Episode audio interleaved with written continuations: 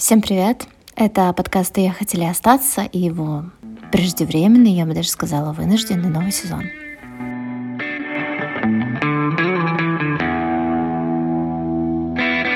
Да, это больше похоже именно на новый сезон, ведь изначально я планировала брать интервью у переехавших внутри страны.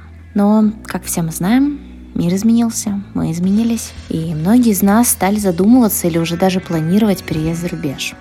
Хотя на самом деле моя собеседница в этом подкасте не из тех, кто задумался в феврале. Ведь она переехала во Францию еще в прошлом году. Я поговорила с моей студенческой подругой Аленой, с которой мы вместе учились на мировой экономике в ЯрГУ. И если я почти сразу ушла в ай ти, то Алена стопроцентный мировой экономист и великая достигаторша.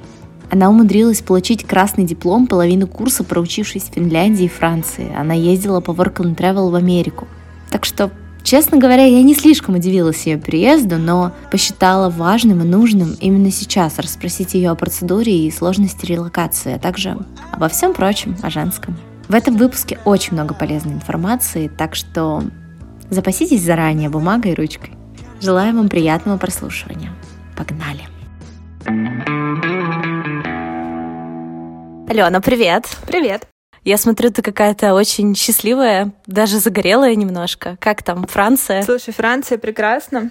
У нас всю неделю тридцать два градуса. тридцать два. Да, я как раз сегодня ходила загорать. Но вообще все здорово, на самом деле все здорово, потому что даже если подумать, что не здорово, то как-то ничего не находится. Я очень счастлива. Слушай, тогда давай по порядку. Как в твою светлую голову пришла эта прекрасная мысль о том, что, ну, нужно не просто съездить во Францию, а прям вот переехать? Очень старая была история, потому что на самом деле я всегда хотела переехать. И плюс, учитывая то, что в две тысячи тринадцатом году я во Франции училась полгода, как-то мне очень сразу понравилось и всегда все равно меня тянуло. Но, блин, французский язык — это очень сложный язык, это просто, я не знаю, сколько раз я пыталась, я бросала, и в какой-то момент уже подумала, что все, нафиг, ничего не получится, и как-то забросила эту идею, но, видишь, что-то все равно меня манило. А что послужило поводом? Понятно, что тебе хотелось. Где была та точка невозврата, когда ты начала документы собирать? После чего ты решила, что я пора? Я же работала в компании, у которой головной офис в Люксембурге. И uh-huh. ни с того ни с сего мне в нашем приложении в Тимсе начинает писать какой-то парень из Люксембурга. Uh-huh. И он начинает прям мне активно очень написывать, хотя это рабочая приложуха. И что-то мы там с ним разговорились, он говорит: да вот, да тебе надо переезжать, переезжай в Люкс, вот посмотри универы. И mm-hmm. я реально начала смотреть университеты в Люксембурге. Я искала что-нибудь на английском, но там было на английском все очень дорого, но в Люксембурге было довольно много учебы на французском. И я такая думаю: блин, а почему Люксембург я смотрю? Почему я не смотрю Францию? Я начала смотреть Францию, но тогда я поняла, что мне не хватает французского для того, чтобы поехать на учебу, и я стала смотреть просто курсы французского языка во Франции. Кстати, вот это и было таким, знаешь, отправным моментом. И причем, знаешь, самое интересное, что этот парень, он потом исчез, так же, как появился. Он писал мне, грубо говоря, месяц, и все, и потом он исчез. Может, это какой-то ангел добрый да, был? Да, я не знаю, на самом деле, реальный ли это человек? Есть ли такой человек в Люксембурге в офисе? Слушай, вот и не верь в судьбу. Ты определилась, вроде бы, что хочешь во Францию, ты нашла универ. Я поняла, что мне нужно ехать на курсы французского, потому что в России я пыталась и с репетиторами учить французский, и сама, но все равно не получалось, потому что все равно у тебя жизнь твоя, которой ты живешь. И вот я решила, что я просто поеду во Францию, но во Франции есть именно аккредитованные государственные центры, где ты можешь изучать французский, и есть частные школы. Выбирала именно из аккредитованных, и я нашла несколько городов. Я очень хотела поехать в Страсбург, но как раз был период ковида, и они не принимали студентов именно на курсы иностранных. И вот в итоге я оказалась в Лионе, но это на самом деле тоже такое судьбоносное решение, потому что я была в Лионе в две тысячи тринадцатом году. Тогда еще, когда гуляла по Лиону, вот в две тысячи тринадцатом году я себе сказала, что я хочу переехать сюда жить. То есть ты изначально выбрала другой да, город? Да, я выбрала изначально Страсбург. потому ага. что Страсбург — это вообще столица Рождества, и здесь безумно просто красиво на Новый год, и вообще сам город, и, в принципе, и летом довольно красивый, по уровню жизни хороший, там очень много всяких международных организаций. Я думала с тем, что если потом искать как-то работу с английским, то было бы как бы логично искать ее там, но, в общем, так как они не, не открыли запись именно на курсы, и они очень долго отвечали, то есть я месяцами ждала ответ на мейл, и я за этот месяц отправляла им десятки мейлов, и только через месяц они отвечали на первый, и в итоге я вот написала в Лион, и они мне ответили буквально через пару дней, что да, запись открыта, да, вы можете приехать. И я решила, что если они так быстро отвечают, то значит, с ними можно иметь дело, в принципе. Что вообще тебе нужно делать, чтобы взять и переехать в другую страну и на каком-то основании там находиться? Я подавала на студенческую визу. То есть для студенческой визы сначала нужно зарегистрироваться в университет. И здесь зависит от университета, во-первых, потому что все равно каждый университет плюс-минус свои изменения вносит. Но мне было легче в том плане, что я ехала на курсы французского. Это платные занятия, и университет заинтересован в том, чтобы ты приехал. И поэтому все, что они с меня попросили, это диплом, паспорт, соответственно, заполнить анкету. То есть, ну, анкета, она тоже там довольно простая, записать информацию о себе, где ты живешь, о своей национальности и на какие курсы ты хотел бы приехать, на какой год, на семестр или на год. В общем-то, для университета все. Оплатить вот этот там регистрационный взнос и отправить им квитанцию. Самое сложное начинается, когда ты начинаешь просить визу. А вот здесь тебе действительно нужно собрать очень много документов. Во-первых, на визу нужно предоставить э, документы о том, что у тебя есть средства. Из расчета шестьсот пятнадцать евро в месяц для студента. То есть у тебя должна быть карточка, да? Тебе нужно выписку со счета, грубо говоря, предоставить. Самое проблемное еще то, что тебе нужно подтвердить жилье. Тебе нужно все дипломы перевести на французский, взять справку с работы, перевести ее на французский, взять трудовую книжку, перевести ее на французский, пройти процедуру с, скажем так, агентством перед подачей на визу, и от них взять документ о том, что ты прошел с ними собеседование. И вот, соответственно, предоставить документы о жилье. Вот, получается, по документам на визу вот все, что нужно. А жилье, вот ты сказала, что это очень сложно. Там нет никаких э, приложений, как у нас, я правильно понимаю? Есть сайт Leboncoin, это аналог нашего Авито, но проблема в том, что во Франции жилье можно снять только с гарантом. У тебя должен быть человек, француз, который в случае того, что ты не сможешь выплачивать а, арендную плату, будет делать это за тебя. Потому что во Франции есть закон, по которому арендодатель не может тебя выгнать на улицу, даже если ты не платишь. Начиная, по-моему, с ноября по март, вот этот зимний период, из-за того, что во Франции раньше было довольно много бездомных, которые замерзали на улицах, из России найти человека во Франции, который будет за тебя в случае чего платить, нереально. На сайте арендовать квартиру без этого у тебя не получится, и плюс арендовать из России тоже, потому что собственникам жилья намного выгоднее сдать кому-то здесь французам. И можно либо заплатить агентству Гарант точка ми, это агентство, которое берет с тебя определенную сумму, и потом в результате, в случае того, если ты не платишь, они платят за тебя. Как страховка. Как страховка. Но проблема в том, что не все принимают эту страховку Гарант точка ми. Я довольно поздно начала искать жилье. Я начала искать студенческие резиденции, которые принимают Гарант точка ми, но проблема в том, что студенческие резиденции были уже все практически заняты. Я нашла резиденцию студенческую, государственную. Это что-то типа наших общежитий, но здесь у каждого своя квартира. Они принимали только одного единственного гаранта. Это гарант Визаль, бесплатный гарант, как бы государство выступает твоим гарантом, но проблема в том, что тебе уже нужна виза, чтобы его получить. А, понятно. А чтобы получить визу, тебе нужно жилье. Угу. Я переписывалась с резиденцией часами, сутками напролет, даже не часами. Я писала на все почты, я пыталась им объяснить эту ситуацию. Они мне говорили о том, что да, хорошо, напишите объяснение э, от руки письменно, Я это писала, присылала им письмо, они прочитывали это письмо и опять писали мне в ответ, что нет, нам нужен визаль, нам не подходят ваши объяснения. Напишите по-другому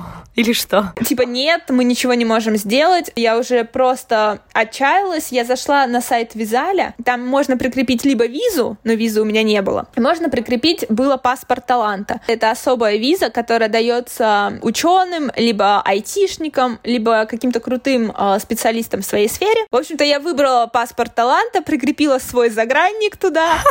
У меня все прокатило. Но потом я сказала другим ребятам, которые были в такой же ситуации, и знаешь, получается пятьдесят на пятьдесят. Зависит от того, кто проверяет твое досье. Видимо, тот, кто не особо разбирается в русских паспортах, они это принимают, а те, кто более-менее разбираются, они это отклоняют. Я могу тебе даже больше сказать, что мы переезжали с моим молодым человеком, он француз, он искал полгода квартиру. Ого. Потому что, во-первых, здесь агентства, которые отвечают очень-очень медленно, во-вторых, здесь отдается очень часто предпочтение семьям. Так это как новый уровень у тебя. Первый уровень ты прошла таким удачным образом, второй уровень, у тебя есть француз, и тут ты узнаешь, что, оказывается, нет, нужно быть там семьей. А если бы вы стали семьей, дальше был какой-то новый левел. Слушай, я уверена, просто в этом уверена, потому что э, вот жилье это реально какой-то квест. Так оно еще, наверное, очень дорогое. Или студенческое, там, скидки какие-то, получается. Во-первых, здесь зависит еще от ситуации. Во Франции, если ты не работаешь, для тебя есть очень много социальных выплат. И эти выплаты относятся и к французам, и к иностранцам. То есть, если ты приехал во Францию, ты иностранец, но ты не работаешь, ты имеешь право на все те же выплаты, что и французы. Класс. Эта помощь называется КАФ. Ты регистрируешься на сайте, ты заполняешь документы о своем жилье, ты прикладываешь либо контракт, либо анкету, в котором были указаны все данные о моем жилье, прикрепляла ее туда. Обязательно французский счет, потому что все соцвыплаты приходят только на французские банки. Mm-hmm. Они рассчитывают в зависимости от, я не знаю, в зависимости от возраста, по-моему, в зависимости от семейного положения и в зависимости от стоимости твоего жилья. жилья. Мне э, благодаря этому КАФу половину составила вот эта соцвыплата в месяц моего жилья. И в итоге мое жилье выходит двести евро в месяц. двести евро в месяц — это немного, учитывая, что у меня отдельная студия э, со своей кухней, со своей ванной. Вот. Но вообще в среднем э, можно найти очень классную квартиру э, за евро шестьсот. семьсот в месяц. Но за, за семьсот евро в месяц, чтобы ты понимала, мой молодой человек жил в двухэтажном доме. А это в центре города или это просто райончик? А вот я не знаю, как в других городах, но вот у нас в Лионе а, люди вообще не хотят жить в центре города. Мы живем за городом. В Лионе а, там нет домов. В Лионе это вот резиденции, это многоэтажки. И не знаю, почему, но французы не стремятся в них жить. В принципе, все мои знакомые, да, которые... не студенты, которые уже работают, они все живут за городом. Но мы жили за городом, как это, двадцать минут от города, двадцать минут от центра города на машине. Здесь это считается уже за городом. У тебя есть классная территория рядом, свои веранды, свои террасы. Я вспоминаю американские фильмы. Это примерно так же? Да, это примерно так же, да. Ну вот раньше же уезжали из деревень в города, а сейчас в странах не третьего мира... Там сейчас переезжают наоборот. Слушай, ну мне кажется, что даже в России сейчас вот эта тенденция пошла о том, что люди пытаются жить в частных домах, а не в квартирах. Как бы пятьдесят на пятьдесят. Многие, например, мои знакомые, если покупают квартиру, то если город меньше, они ее стараются купить ближе к центру. Если город крупный, они ее покупают, ну, на периферии, ну, где возможно, в принципе, потому что, условно, в Москве в центре города купить квартиру, ну, это надо быть, я не знаю, кем. Взять ту же Москву-Сити. Дорогие квартиры, но, судя по моему инстаграму, люди с достатком охотно покупают там квартиры. Ну, наверное, в принципе, люди, которые переезжают в Москву, они такие больше за общение и за движуху, и поэтому они готовы на это все. Вот. А, наверное, французы все-таки другие. Еще французы, они не любят использовать машины, по крайней мере, в Лионе. Лион — это вообще очень эко-город. Мэр, он из партии экологистов и из экологической партии, поэтому здесь очень-очень много всего делается для экологии. Если сравнить лионские пробки с московскими пробками, то я всегда говорю, что, да блин, ребята, вы, вы не представляете, у вас нет пробок. Мы живем просто в двух минутах от вокзала, у нас есть пригородные электрички до Лиона, также за двадцать минут мы в центре с спокойно. В принципе, можно сказать, что все очень классно обустроено в том плане, что ты за городом не ощущаешь себя на периферии. Ну, как обычный спальный район, собственно. Просто это, наверное, все очень зеленое и красиво. Да, и у нас речка просто через дорогу от нас. Как раз сегодня там я и загорала. Я вот как-то помню, слушала рассказы э, подруги, которая в Германии была год, но она больше говорила про свои впечатления, говорила, вот, я сидела у реки, гуляла по лесу, и кажется, что небольшая страна, большие города, но в них уже, считай, целый оазис придуман. Да, это правда. Даже в Лионе у нас очень много мест, где ты можешь быть в городе, но при этом ты можешь как-то спокойно посидеть. У нас очень много фонтанов. У нас две реки, у нас просто через весь город обустроены набережные, очень много парков. То есть ты реально не ощущаешь себя э, в бетоне. За сколько, кстати, у тебя получилось переехать в итоге? От того момента, как ты начала смотреть на сайте, и до того момента, как ты уже оказалась вот в Лионе? Но я начала смотреть, наверное, где-то в феврале. Я начала готовиться с преподавателем по французскому, чтобы поступить на курсы не на начальный уровень. Я хотела поступить на уровень би два, отучиться один семестр на би два, и второй семестр отучиться на си один. Потому что, чтобы поступить в университет, тебе нужно подтвердить уровень си один. И я стала заниматься с преподавателем, и она мне сказала: «Алена, зачем тебе курсы?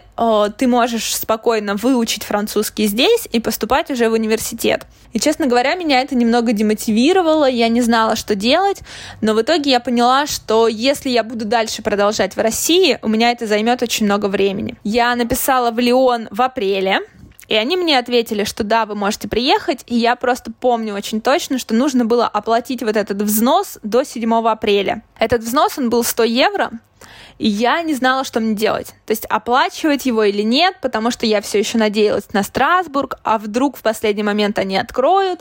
И, в общем-то, я сидела со своей подругой в кафе, и она мне говорит: да блин, Ален, ты э, в месяц на кафе и на рестораны тратишь больше, чем дурацкие сто евро. Заплати. В общем, вот я заплатила в апреле. Сразу же они мне прислали документ о том, что я зачислена. Я начала искать жилье в конце мая. Параллельно я продолжала учить французский, переводила все документы. В июне я прошла собеседование с университетом Лиона и прошла письменный тест. Они мне выдали как раз о том, что я зачислена уже на конкретный уровень. В итоге они меня зачислили сразу на си один. В июле я уже начала активно искать жилье, нашла вот эту государственную резиденцию, переписывалась с ними.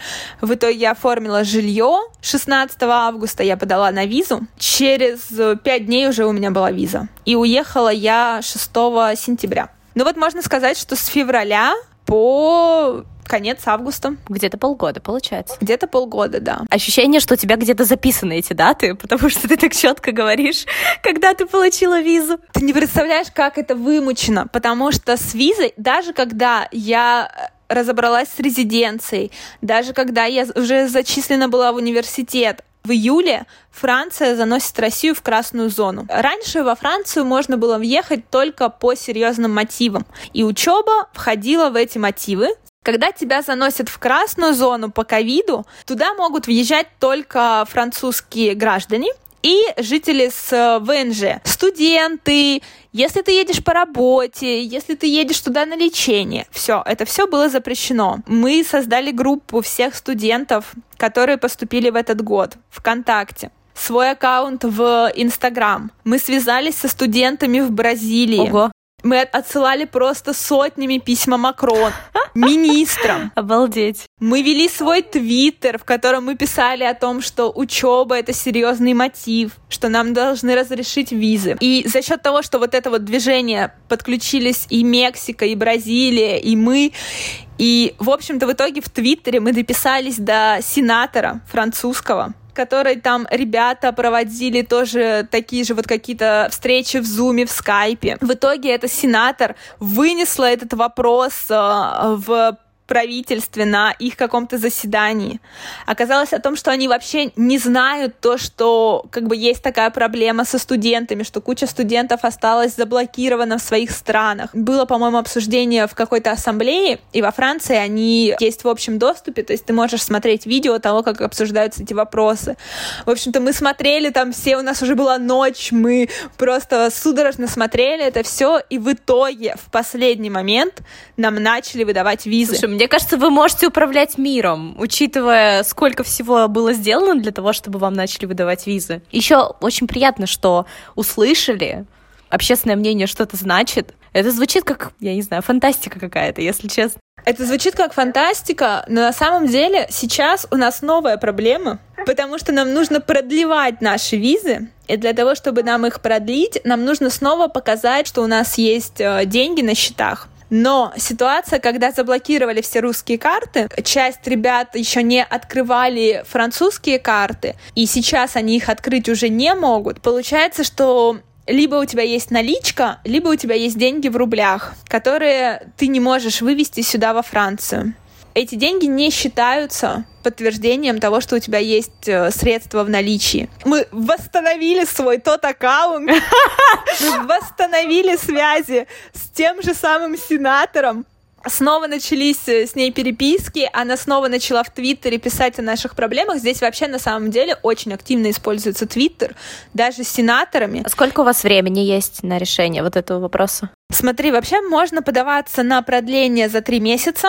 Виза у меня с шестого сентября, то есть шестого июня мне можно подаваться. Ты можешь податься до истечения визы, но если ты подаешься меньше, чем за два месяца, ты платишь штраф. Вот, но я думаю, что в июле как раз перед истечением двух месяцев я подамся. Но, видишь, у меня ситуация немного лучше была, когда на- начались вот эти вот м- слухи о том, что нас отключают от свифта. И сначала мы начали как-то потихоньку деньги снимать, те, у кого они были на русских картах. А потом я просыпаюсь утром, э, получаю там сто сообщений от моей подруги, которая пишет, что «Алена, все, срочно едь, снимай деньги, нас отключают уже точно». Как раз тогда и Тинькофф уже написал о том, что мы отключаем в ближайшие дни, у вас есть буквально там часы для того, чтобы снять деньги. Mm-hmm.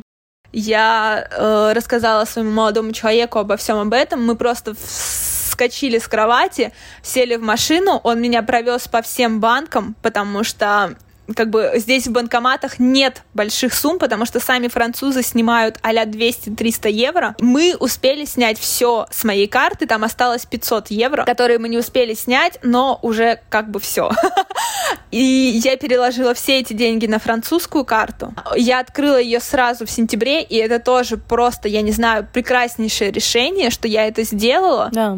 Этот вопрос хотя бы, знаешь, меня сейчас не очень беспокоит, потому что для остальных это действительно проблема. А еще это огромная проблема для тех, кто сейчас поступает в этом году. Потому что евро, насколько я знаю, у вас сейчас проблематично купить в больших суммах. Слушай, насчет ограничений не знаю. Знаю, что сейчас очень сильно курс упал. Он упал искусственным образом, получается. Никто же сейчас никуда не едет. Да, да, да, да, вот в этом и проблема. Я знаю, что были какие-то ограничения на покупку валюты, но еще сейчас проблема в том, что у ребят-то все, все деньги, даже если они у тебя в евро, они, получается, на русской твоей карте. Консульство, которое будет выдавать визы, оно знает о том, что русскую карту ты использовать во Франции не сможешь. Им же не открыть никак счет, будучи в России. Им не открыть счет. Единственный вариант — это сейчас показывать, что у тебя есть деньги, потом их снимать, пытаться обменять и вывозить просто валюту наличкой на все время. Да, какие-то были разговоры про перевод валюты за границу, про вывоз валюты за границу, ну это же со стороны России.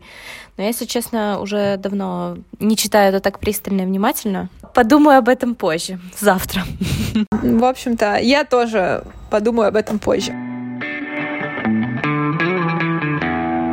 Ну, ты вообще уже очень много всего сделала для того, чтобы спокойно сейчас более-менее жить. Ну, кстати, я так понимаю, что ты сейчас живешь спокойно. И ты вроде пописала, что во Франции никаких проблем, никакого угнетения, не дай бог, нет. В этом плане нет, и я бы даже сказала наоборот. когда случилось вот это все в феврале, у нас были каникулы, начались вот эти слухи о том, что нас исключают из университетов, что не пускают в рестораны. На самом деле я испугалась. Я была на каникулах, я не знала, как мне возвращаться в университет, как там что будет. В итоге мы начали писать в университет, на что нам стали нас просто закидывать письмами от президент университета лично писал о том, что никогда я не допущу того, чтобы была какая-то дискриминация.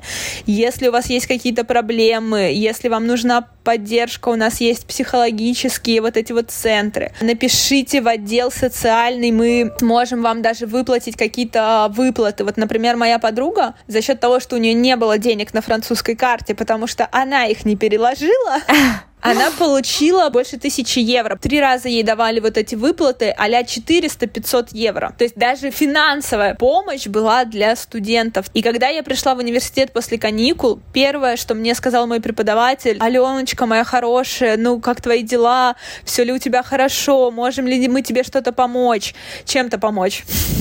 Я уже начинаю забывать русский. Я встретила еще просто на улице своего бывшего преподавателя, который у меня вел курсы в прошлом семестре, и тоже начала с ним разговаривать, потому что он входит в совет университета, и он мне сказал, что я вам клянусь о том, что во Франции в государственном университете ну никогда не допустят дискриминации в русских студентов. Мы с моим молодым человеком поехали как раз вот буквально через пару дней после этого в новый зал, в тот зал, в который он ходил, и я еще тогда расплачивалась своей картой, и он так посмеялся, говорит: «Ой, а что это за карта?» Я говорю: «Это русская карта». Он такой: «Русская?» Я такая: «Ну да». Он такой: «А, не-не-не, я типа просто в шоке, что, что русская карта, я не в плане, что там мы тебе не рады, не-не-не, проходи, нам вообще все равно». Он так сказал: «Знаешь, нам вообще пофиг на то, что происходит». У меня около дома есть булочная, и там знают, что я русская, потому что я разговаривала как-то уже до этого с продавцом, и я пришла, и никто ничего мне не сказал. То есть никакого отношения плохого нет. Я бы даже сказала, что наоборот, потому что после того, как все это началось, mm-hmm. я поступила в университет уже на экономику, и меня взяли на работу. В какой университет ты еще поступила? Куда? Я же училась на курсах французского. Так. То есть я просто учила язык. Сейчас я поступила уже именно на экономику. То есть я буду учиться, ну вот так же, как у нас бакалавриат, магистратура. Угу. То есть сейчас я буду именно получать диплом. Но сколько лет у тебя это затягивается? У меня один год. Угу. Но, видишь, пока что я поступила только на третий курс университета, можно сказать так. На четвертый, потому что здесь всего три курса. Не четыре, как у нас бакалавриата. Но я жду еще ответы от других университетов. На третий из трех, когда ты поступаешь, тебе раньше дают ответ. Магистратура, она дает ответ где-то десятого июня. Я жду, я подавалась и на магистратуру, и, в общем-то, везде. И моя подруга, которая учится здесь, в Лионе, она поступила на туризм и тоже нашла работу. И все это было где-то в апреле. То есть мы точно можем сказать, что никаких какой-то дискриминации, ничего нет. Если ты соображаешь, и если ты показываешь себя как хороший студент, как хороший работник, все дороги для тебя открыты. Ты меня, конечно, восхищаешь с твоим количеством высших образований. Я не могу представить, как, в принципе, сейчас сесть и учиться именно в высшем учебном заведении. То есть, ладно, курсы, ну, там, ты чему-нибудь доучиваешься и так далее, но когда ты понимаешь, что у тебя опять это все по кругу, опять эти экзамены и вот это все, я вообще не могу представить. Но ты меня восхищаешь, правда. Вообще, на самом деле, почему я хотела поступать? Потому что я не верила в то, что я смогу вот так вот найти работу. И я думала, что я, соответственно, буду продлевать свою студенческую визу и останусь учиться. А потом я периодически смотрела на сайт, аналог нашего HeadHunter, сайт называется Indeed, угу. и на нем есть предложение по работе, я искала именно что-то связанное с русским языком. Угу. И совершенно случайно я вижу должность, она называется «Ассистент бухгалтера». Отправлю просто так, но все равно не возьмут, потому что у меня ни образования нету французского, французский у меня бог знает какой. Ты уже училась во Франции тогда, или это уже не важно? Это была обменная программа, это никуда не засчитывалось, у меня была одна сплошная литература и английский язык. И, в общем-то, я отправила туда свое резюме и забыла. Я ехала в автобусе к своему молодому человеку, и мне звонит девушка, а они подбирали... Как знаешь, если ты знаешь, как в России Анкор подбирает для компаний, mm-hmm. проводит предварительный отбор, и потом уже тех, кого он отобрал, они представляют в компании. То есть вот мне звонит аналог нашего анкора, скажем так, провести мини-собеседование. Я говорю, ну окей, давайте. В общем-то, она позадавала мне вопросы, говорит, ну, в общем-то, мне все понятно, хорошо. Я направлю ваше резюме в компанию. Дальше, если они сочтут нужным, они вам позвонят. Это было в пятницу. В понедельник мне звонят из компании. Не могли бы вы прийти к нам на собеседование в среду? В общем-то, я пришла туда на собеседование. Собеседование длилось полтора часа. В среду я ушла с собеседования. В четверг мне позвонили о том, что во вторник я уже должна выйти на работу. Ничего себе! На самом деле, конечно, во вторник я не вышла. Они не знали о том, что я по своей студенческой визе могу работать девятьсот шестьдесят четыре часа в год. То есть это где-то полгода полного рабочего дня. Во Франции рабочая неделя тридцать пять часов. Но они почему-то решили оформлять для меня разрешение на работу. Им понравилось просто. Это все оформляется через префектуру. Это очень сложная процедура. Очень много требует документов от них. Им пришлось доказывать, почему они берут меня, а не французов. Mm. И висела ли их вакансия на сайтах для французов. Не ущемляю ли я права жителей. Понятно. Я не знаю, что они там писали, чем я лучше других французов. Но, в общем-то, процедура вот этого всего оформления заняла три недели. И вот с девятого мая, с Дня Победы, здесь не было праздника, я вышла на работу. А не было праздника, ты говоришь? В смысле, не было выходного дня, как в России у вас были выходные, а я как раз пошла на работу. Угу. Звучит действительно как сказка, хотела спросить. Там же все на французском получается. Да. И они не говорят вообще по-английски? Нет, они вообще не говорят по-английски. Боже.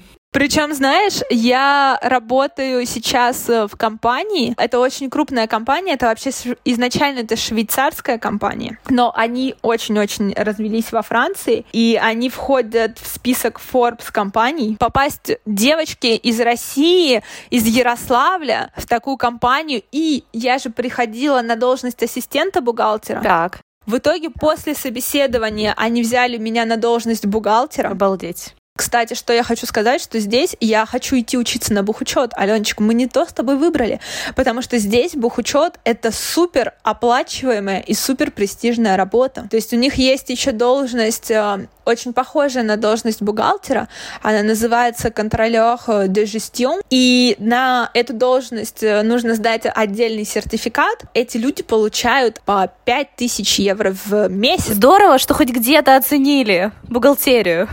Ну, это же фундаментальная профессия, в принципе, и у нас тоже. Я помню, когда я выбирала направление, мне еще говорили, что если ты хочешь прям в азах разбираться, тебе нужно на бухучет. Вот, но я не хотела разбираться в этих азах, и поэтому я пошла просто побалакать на мировой экономике.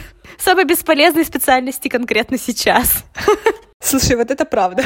Ну ладно, я уже забыла на самом деле давно. Мне кажется, вот только ты э, по специальности все это время шла, и даже, может быть, не всегда работала по специальности, но зато ты постоянно путешествовала и постоянно э, пыталась зацепиться за хоть какую-то возможность там жить и работать. Это же результат только твоего труда и упорства. Мне кажется, что вот сейчас я на самом деле думаю, ой, вот мне вот тут повезло, ой, а с работой мне повезло. Но на самом деле, знаешь, когда я пришла на собеседование, почему меня так сразу взяли, когда я работала в Астрон, и мы делали, в принципе, похожие вещи. И я просто сразу взяла у нее мышку, говорю, так, вот это здесь, это здесь нужно проверить, вот это тут. Но, в общем-то, я ей показала, что нужно делать, и она такая, да, все, мы вас берем. Знаешь, это кажется повезло, но если начинать анализировать, то это же какой труд стоит за этим, за всем. Чем больше ты делаешь, тем больше ты боишься потерять все в конце пути. Но все возможно. Если ты действительно хочешь, если ты будешь делать, ты сделаешь. Лучше и не скажешь. Вот ты сейчас на это все оглядываешься. Как тебе кажется, что было сложнее? Вся эта кутерьма с документами или все-таки моральная составляющая в плане того, что ты переезжаешь в другую страну, не видишься с родными и близкими, оставляешь друзей, не соседний город? Я знаю, что очень у многих ребят, которые переехали, вот эта моральная составляющая, она была очень значимой. У меня нет. но это настолько желание было переехать. Вот если бы что-то начало меня останавливать, я бы это смела на своем пути. Поэтому для меня самым сложным был вот этот момент сбора документов. То есть, когда я приехала сюда, у меня не было страхов, у меня не было того, что я хочу вернуться домой, мне очень плохо, я здесь одна. Во-первых, потому что я сразу же подружилась с девочкой, с которой вот мы просто настолько прекрасно друг друга понимаем, настолько сходимся. Не было одиночества, скажем так.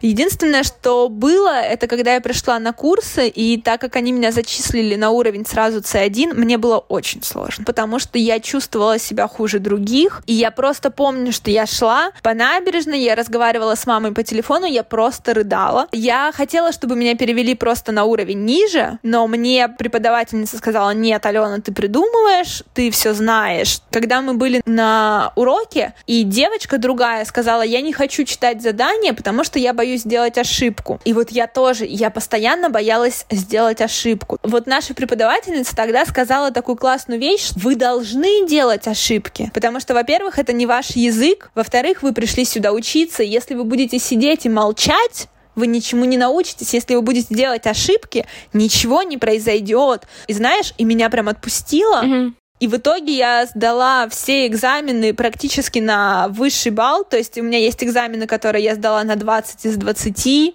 здесь вообще, чтобы поставили французские преподы выше шестнадцати, то есть ты должен просто, я не знаю, вывернуться наизнанку. Вот это единственный момент, когда мне было сложно здесь. Да, мне, конечно же, мне грустно без друзей, без семьи, но мы можем находить какие-то варианты, мы можем видеться как-то в других местах. У меня были каникулы в конце апреля, так как сейчас в Россию нет прямых перелетов. В итоге мы встретились с мамой в Турции. Mm-hmm. Мы прекрасно отдохнули и увиделись. И... Я тебя в этом плане прекрасно понимаю. На самом деле, мне кажется, у тебя просто сепарация, во-первых, прошла очень-очень давно. Во-вторых, ты очень целеустремленный человек. Когда ты рассказывала историю про то, что тебе было сложно на учебе, и про то, что ты в итоге сдала чуть ли не все на высший балл, я вспомнила, как ты постоянно ездила в универе учиться в разные страны, вернулась и получила свой красный диплом. Я не знаю, сколько ты на самом деле училась из того времени, что учились мы. Ну, наверное, половину училась ты, и в итоге у меня синий диплом, у тебя красный. Для меня это не удивительно. Если ты чего-то себе не можешь присвоить, то уже сколько лет прошло, уже давай начинай. Пойми уже наконец, что ты умная и классная. Что ж такое-то? Я не знаю, что такое, но мой молодой человек, когда у меня сейчас начались экзамены, и он такой говорит: ой, господи, я даже вообще не переживаю, я знаю, что ты все сдашь. И потом я ему пишу, что, блин, такой был сложный вопрос, я не знаю. Он такой: ну ладно, чё ты, ну подумаешь, получишь не двадцать, а девятнадцать, ну один-то балл, ну ладно. Нет, не ладно, один балл. Да, и знаешь, нам поставили предмет, он называется типа искусство и общество, и в общем-то там нужно было анализировать картины. Классный какой предмет. Но я вообще в этом ничего не понимаю. И я пришла к нему тогда и сказала: все, короче, по этому предмету у меня будет ноль, я ничего не понимаю. И в итоге так. Мы вошли на промежуточный экзамен. Я прихожу, говорю: у меня девятнадцать с половиной из двадцати. Где, блин, мои полбалла? Он говорит: ты говорила, что у тебя ноль будет. Все, что ты говоришь, для меня это максимально неудивительно. Это нормальное стечение обстоятельств. Не сомневалась тебе никогда. И, кстати, хотела тебя еще спросить. Я так поняла, что ты еще в театралку поступила, или что это такое у тебя? Курсы мои, это курсы иностранного, то они предполагали не только вот прям учить сидеть грамматику, вернее, как раз грамматики там было очень мало, mm-hmm. А у нас очень много классных предметов, как история, экономика, город и общество, культура и общество, вот этот вот предмет про искусство. И, в общем-то, среди прочих предметов можно еще было выбрать театр. Mm-hmm. Так как я вообще не люблю привлекать к себе внимание, конечно же, я не выбрала театр. Так. Но так как я приехала в сентябре, и я опоздала, ну, в общем-то, из-за визы, из-за всего на собрание, которое было в конце августа для студентов, где они выбирали все опции вот эти, для меня остался только театр. На самом деле я была в шоке, Аленчик, потому что, оказывается, я настолько классно играю истеричных баб, господи, это просто я Оскара когда-нибудь получу за роль истеричек. Просто мне уже даже моя подруга говорит о том, что, Ален, все, что ты не играешь, ты играешь истеричных баб, а в последнем спектакле я играла истеричного мужика. Обалдеть. У нас есть э, пьесы, которые мы учим, и есть импровизации. Тебе обрисовывают ситуацию, и ты должен со своим партнером, либо с несколькими партнерами, вы должны набросать идеи, что вы будете делать, и полностью это импровизировать. То есть ты должен и играть, и при этом подбирать фразы на французском языке, что просто категорически сложно. Вот так вот я участвую в театре. Ну, я не знаю, мне скажи просто сыграть роль. Я скажу, вы что, с ума сошли? Так еще сыграть роль на французском, а еще ты говоришь импровизировать. У нас также есть зрители. То есть это не так, что мы играем чисто для себя и для преподавателя. Мы репетируем периодически там, либо ты репетируешь просто со своими партнерами, либо плюс с преподавателем, но потом у тебя есть какие-то а-ля отчетные спектакли, mm-hmm. когда, в принципе, все желающие могут прийти на тебя посмотреть. Кайф. А еще я веду курсы русского языка. Ведешь? Да. Я, в общем-то, изначально подала объявление на сайте вот аналоги нашего Авито. Я нашла себе француза, его зовут Жан-Пьер, ему семьдесят два года. Какой хороший. Он очень хочет э, заниматься русским языком. И вот раз в неделю я веду для него занятия. Подожди, ты же знаешь, как вести английский язык, а русский язык? Ты же вроде не преподавала его никогда. Слушай, я уже очень давно преподаю русский. Моей двоюродной сестре нужна была помощь по русскому языку. Она учится в четвертом классе. Но в итоге все пошло так круто, что я занималась с ней. И еще занимаюсь сейчас с парочкой учеников из ее класса. До сих пор ты занимаешься? Да, я до сих пор занимаюсь по скайпу. Я поняла для себя, что я очень хорошо знаю, как преподавать русский.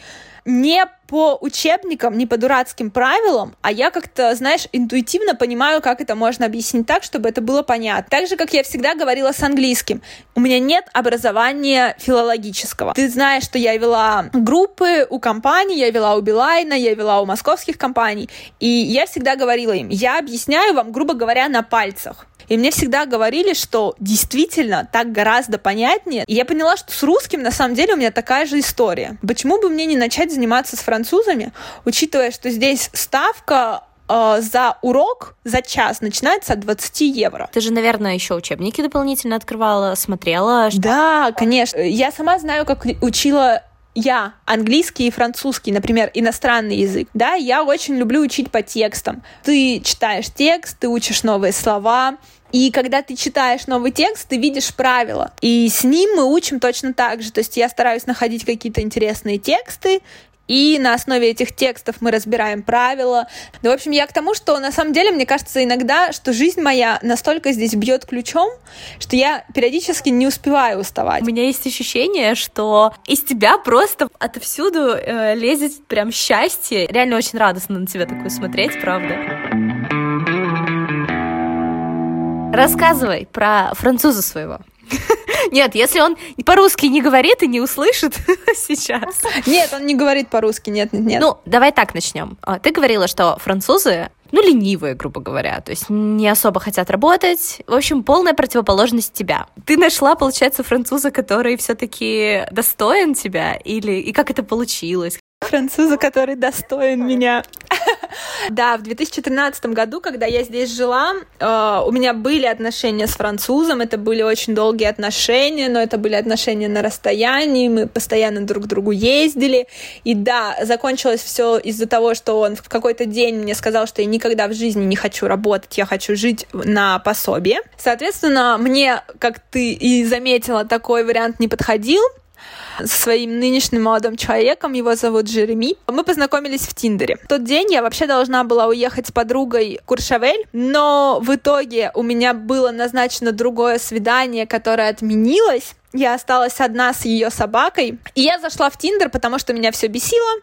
На самом деле, мой молодой человек, он нетипичный француз в плане своей внешности. Маленькие, что ли, все? Он очень высокий, он очень спортивный. В французы, они не такие. Они довольно худенькие. И, знаешь, когда я нашла его профиль, я подумала, да ну нафиг. Просто потому, что у меня было отстойное настроение, я свайпала все, и в том числе его. И мы начали общаться, и потом он еще пишет, давай встретимся, у нас есть станция метро, она называется Гюйотьер. На этой станции очень много приезжих из стран Африки. Из-за этого там довольно стрёмно, потому что они стоят, они постоянно суют тебе сигареты, просто мы стараемся эту станцию обходить. И он мне такой говорит, давай встретимся там. А эта станция, она прямо в центре города на набережной. Думаю, ладно, пофиг, часик с ним погуляю и скажу что-нибудь. Когда я его увидела, я поняла, что, блин, он еще симпатичнее, чем в Тиндере. То есть через часик расставаться уже не захотелось? Не захотелось. Мы пошли гулять, и мы гуляли по набережной, и в итоге мы так разболтались, что мы ушли куда-то уже очень-очень далеко. Ну и, в общем-то, в итоге пришла пора расставаться, и он мне такой говорит, блин, а это был понедельник, а что ты делаешь в среду? Но я не смогла в среду. В итоге мы перенесли на другой день, мы сходили в кино, потом мы снова гуляли всю ночь. И мы, получается, знаешь, мы каждый раз гуляли до последнего метро. Рот не закрывался, скажем так, до, до последнего метро буквально. Мы уехали с моей подругой в другой город. Я поняла, что я очень по нему скучаю. И, в общем-то, я вернулась.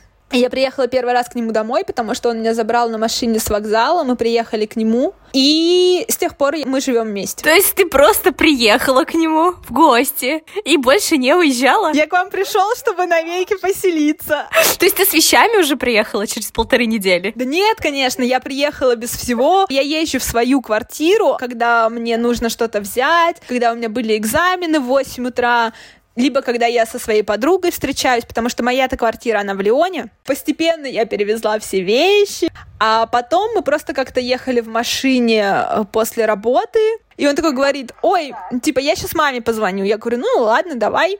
И я не понимаю, что происходит. Он такой, типа, а, ну я ей всегда по видеосвязи звоню. Я говорю, ты что, ты прикалываешься? Подожди, нет, как?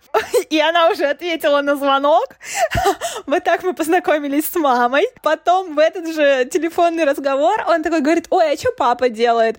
Мы познакомились с папой, и в итоге мы познакомились с бабушкой. Потом, в конце как раз апреля, мы ездили к его родителям. Они живут на западе Франции, на океане. И вот так вот я уже познакомилась со всей семьей, с братьями, с их женами, с детьми, с родителями. Но подожди, ты же мне какой-то другой вопрос-то вначале задавала.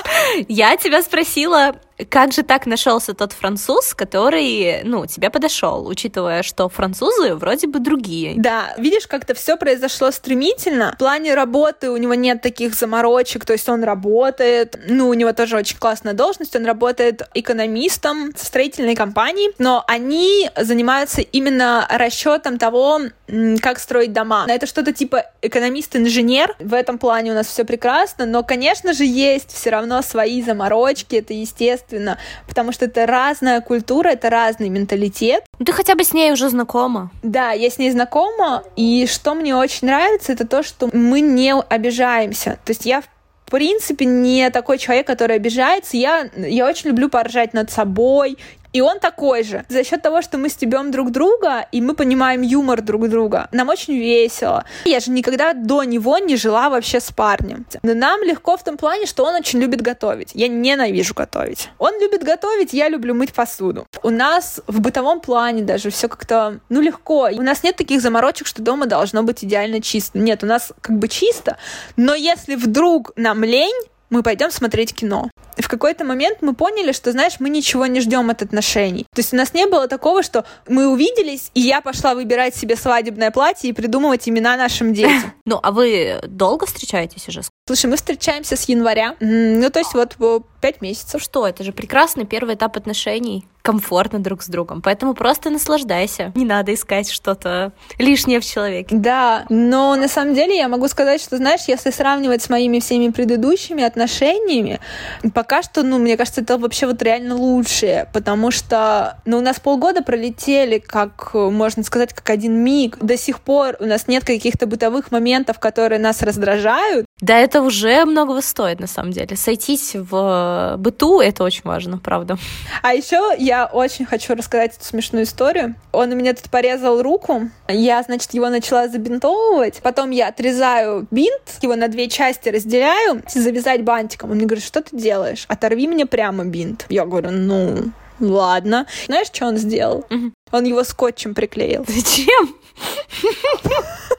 Теперь распространяю лайфхаки. Если вы не можете завязать себе бинт, приклейте его скотчем. Это будет по-французски. А вообще, с чего я начала рассказывать? Когда я в две тысячи тринадцатом году жила в Ля-Рош-Сюр-Йоне и там училась, мой молодой человек, он родом оттуда, и как раз тогда он жил буквально в сорока минутах езды от меня. Потом, когда я нашла своего молодого человека еще того, он жил в Лезербье, это город, и когда мы приезжали, я приезжала к нему, мы жили там, и вот как раз в этот момент мой молодой человек жил там же со своей бывшей девушкой. Ничего себе!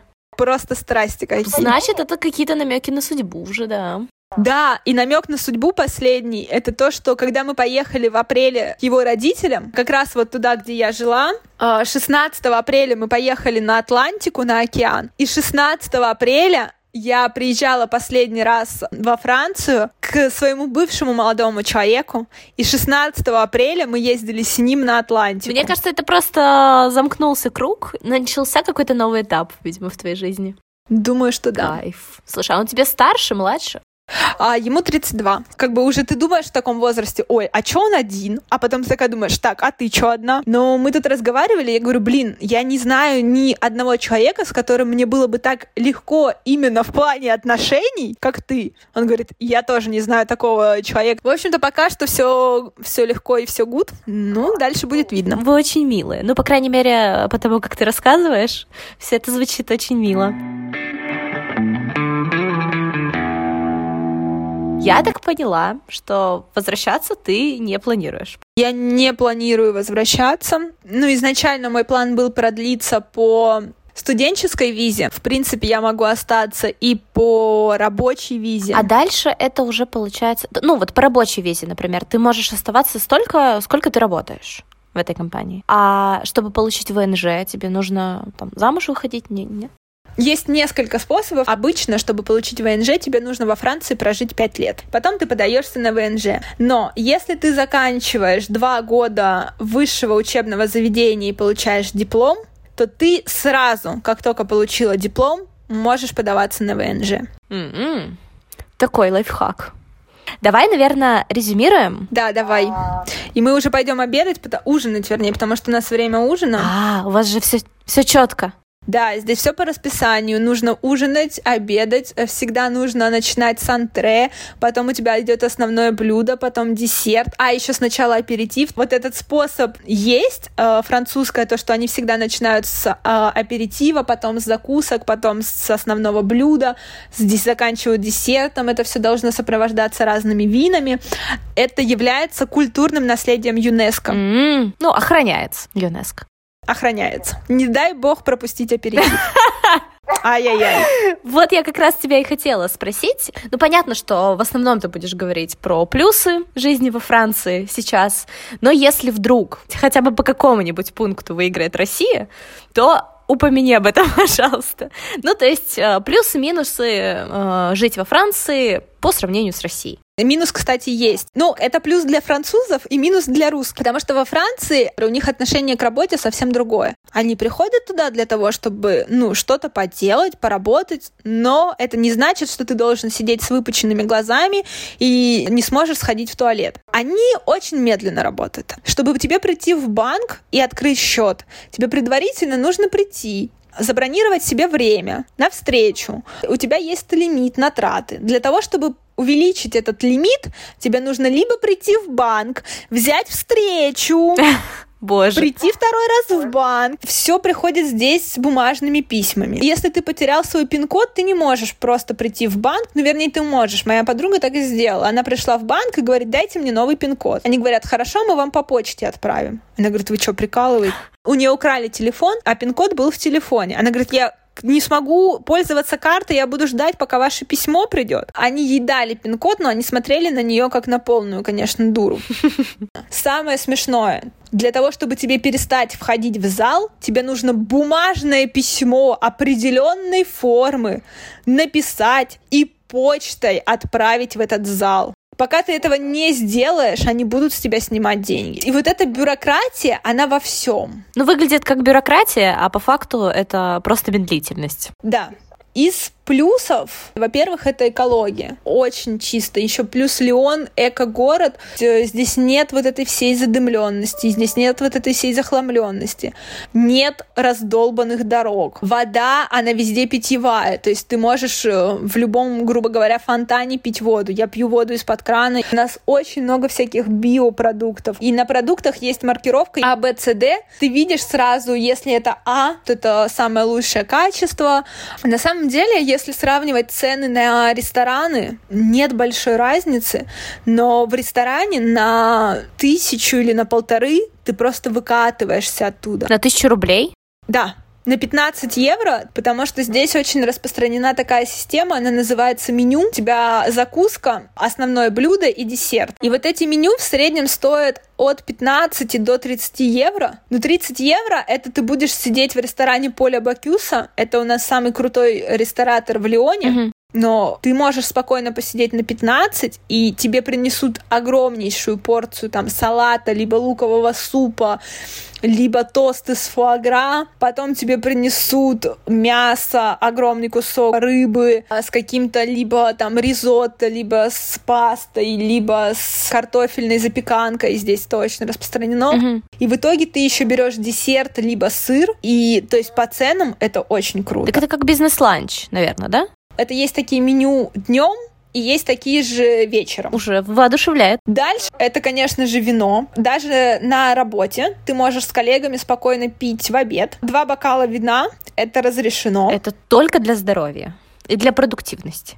Дальше это, конечно, супер круто. Это то, что ты можешь путешествовать вот просто абсолютно спокойно, потому что когда я ездила в ноябре в Грецию на Санторини, мой билет до Ираклиона стоил один евро. Ты на чем ехала-то? Я летела каким-то лоукостером, потом мы ездили в Женеву, мы ездили на автобусе, билет стоит а-ля пять евро.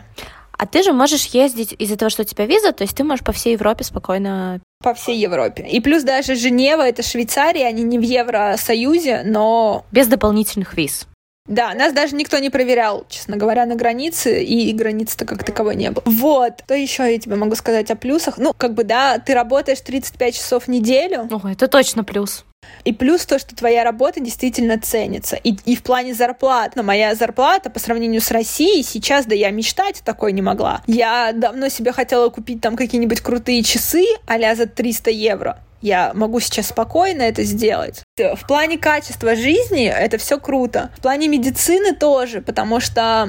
Мы э, тут были с моим молодым человеком в больнице, ему провели полное обследование. Без того, что тебе нужно сходить к терапевту. Направление брать. Да, да, да, да. Ну а ты? У меня те же самые права. Я оформила себе аналог нашего с, с, Нилса, да, нам же нужен вот этот... Полис. Ну вообще у нас полис страхования есть. Да, вот. И с этим полисом ты можешь обращаться везде, где ты хочешь, так же, как французы. Плюс сейчас еще от работы у меня есть ДМС. А еще хочу сказать о том, что здесь очень много помощи. То есть у нас есть периодически бесплатные раздачи еды. Туда нужно на машине подъезжать, чтобы все это увезти. Мука, сахар, масло, молоко, яйца, макароны, рис...